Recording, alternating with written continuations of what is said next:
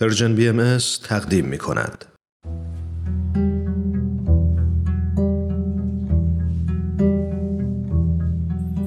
هجرت کاری از آزاده جاوید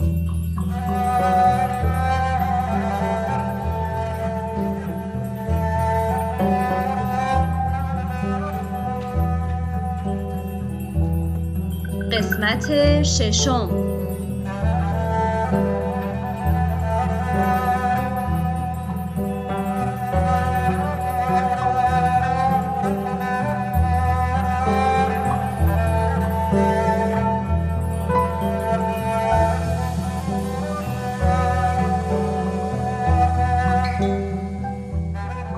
ولی صاحب بسر باید تا به منظر اکبر ملاحظه نماید.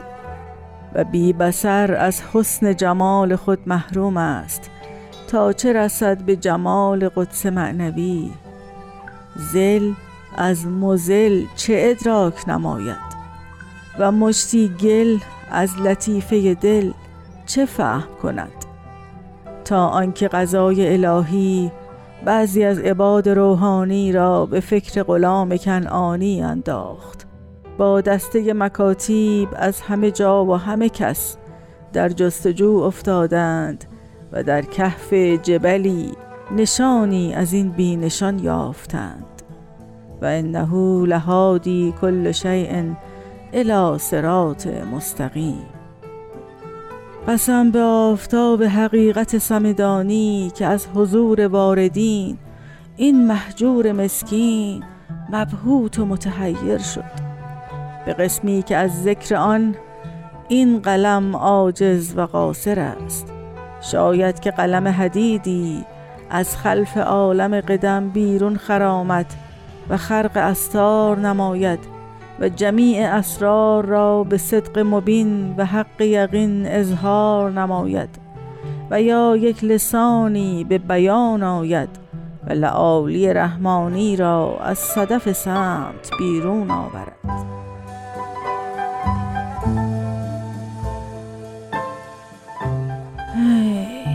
بله اینها را پدرم حضرت بهاءالله در یکی از آثارشون فرمودند. شاید به نظر برسه که اون حضرت از عالم و عالمیان ناامید و رنجید خاطر شده بودند که البته همین هم بود. اما در این سفر و هجرت دو ساله کاملا خودشون رو برای همه مشکلات و وقایع سخت آینده آماده کرده بودند.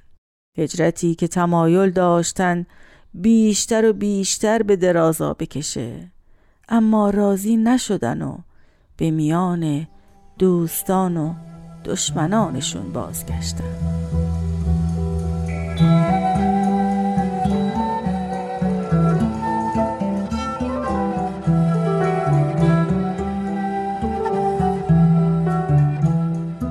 زمان برگشتن اون حضرت بله تقریبا از روزی که شیخ سلطان به مقصد سلیمانی از بغداد خارج شد تا روز بازگشت به بغداد چهار ماه طول کشید. اخوی حضرت بهاءالله یا درویش محمد ایرانی سلیمانیه پس از حدود دو سال به بغداد برگشتند. روز قبل از نوروز در باغستانی در خارج از شهر استراحت کردند. و به تاریخ دوازده رجب 1272 قمری مطابق با 19 مارس 1856 فرنگی روز نوروز به خانه وارد شدند. چه عیدی مبارک و نیکویی بود به عائله مبارکشون به همه ما.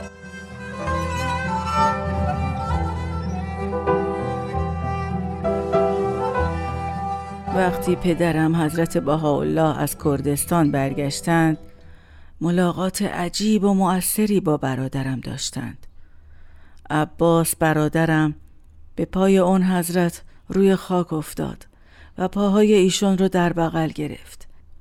گریه می کرد و می بوسید و می گفت چرا ما رو ترک کردید؟ چرا ما رو تنها گذاشتید؟ پدرم هم متأثر شدن و با او اشک می ریختن. اونقدر این منظره تأثیر آور بود که با کلمات معمولی به شرح و بیان در نمیاد. برادرم قیامی عاشقانه کرد و تا جای ممکن در رفع زحمات پدر کوشید. اما به قول خودش غیبت و هجرت حضرت بهاءالله مرا در دوران شباب و جوانی پیر و فرسوده نمود.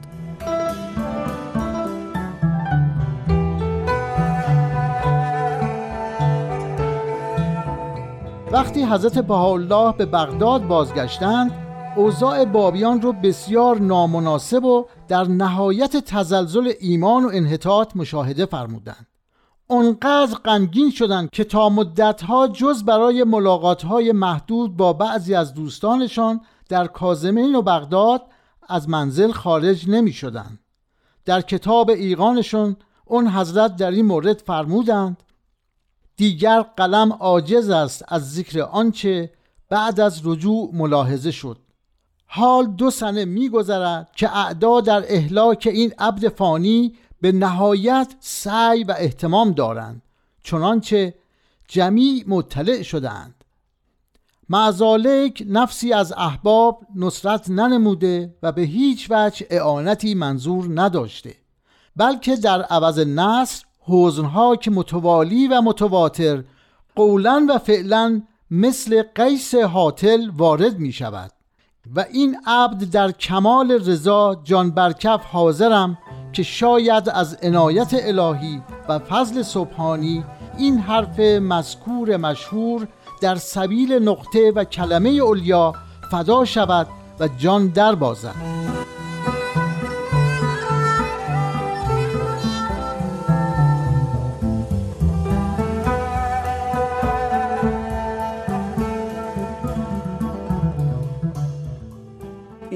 از میرزا آقا جان شنیدید؟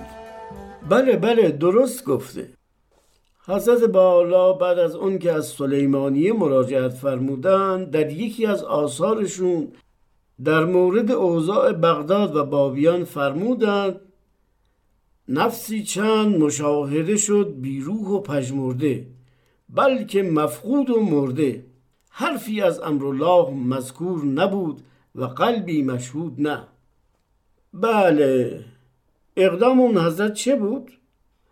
ایشان در بیت مبارکشون رو به روی همه باز کردن خاص و عام کرد و عجم عالم و شاهزاده ارکان دولت و بزرگان و همینطور بابیان به سوی بیت ایشان می‌رفتن و مردم از هر طبقه و منصب و مقام برای تحقیق دیانت حضرت باب به حضورشون مشرف می شدن.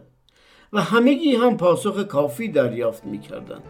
میرزا آقا جان منشی اون حضرت دائما در تکاپو بود.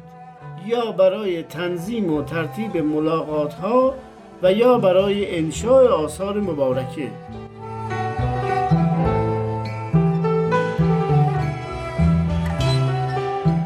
بابیان عکس عملشون باید می‌دیدید. از هر طرف به سمت بغداد رفتن و همونجا اقامت کردند. هر کدام به کسب و کاری مشغول شدند. هر کس هم که موفق نمی‌شد به دیدار اون حضرت مشرف بشه طی نامه ای سوال یا تقاضای خودش رو می نوشت و جواب می گرفت. خیلی ها وقتی مشرف می شدن با الواح و مکاتیب مبارک به ایران برمیگشتن و آثار مبارک به این ترتیب در بین دوستداران ایشان منتشر و پخش می شد. بله بله جناب نبیل هم به حضور مبارک رسیدن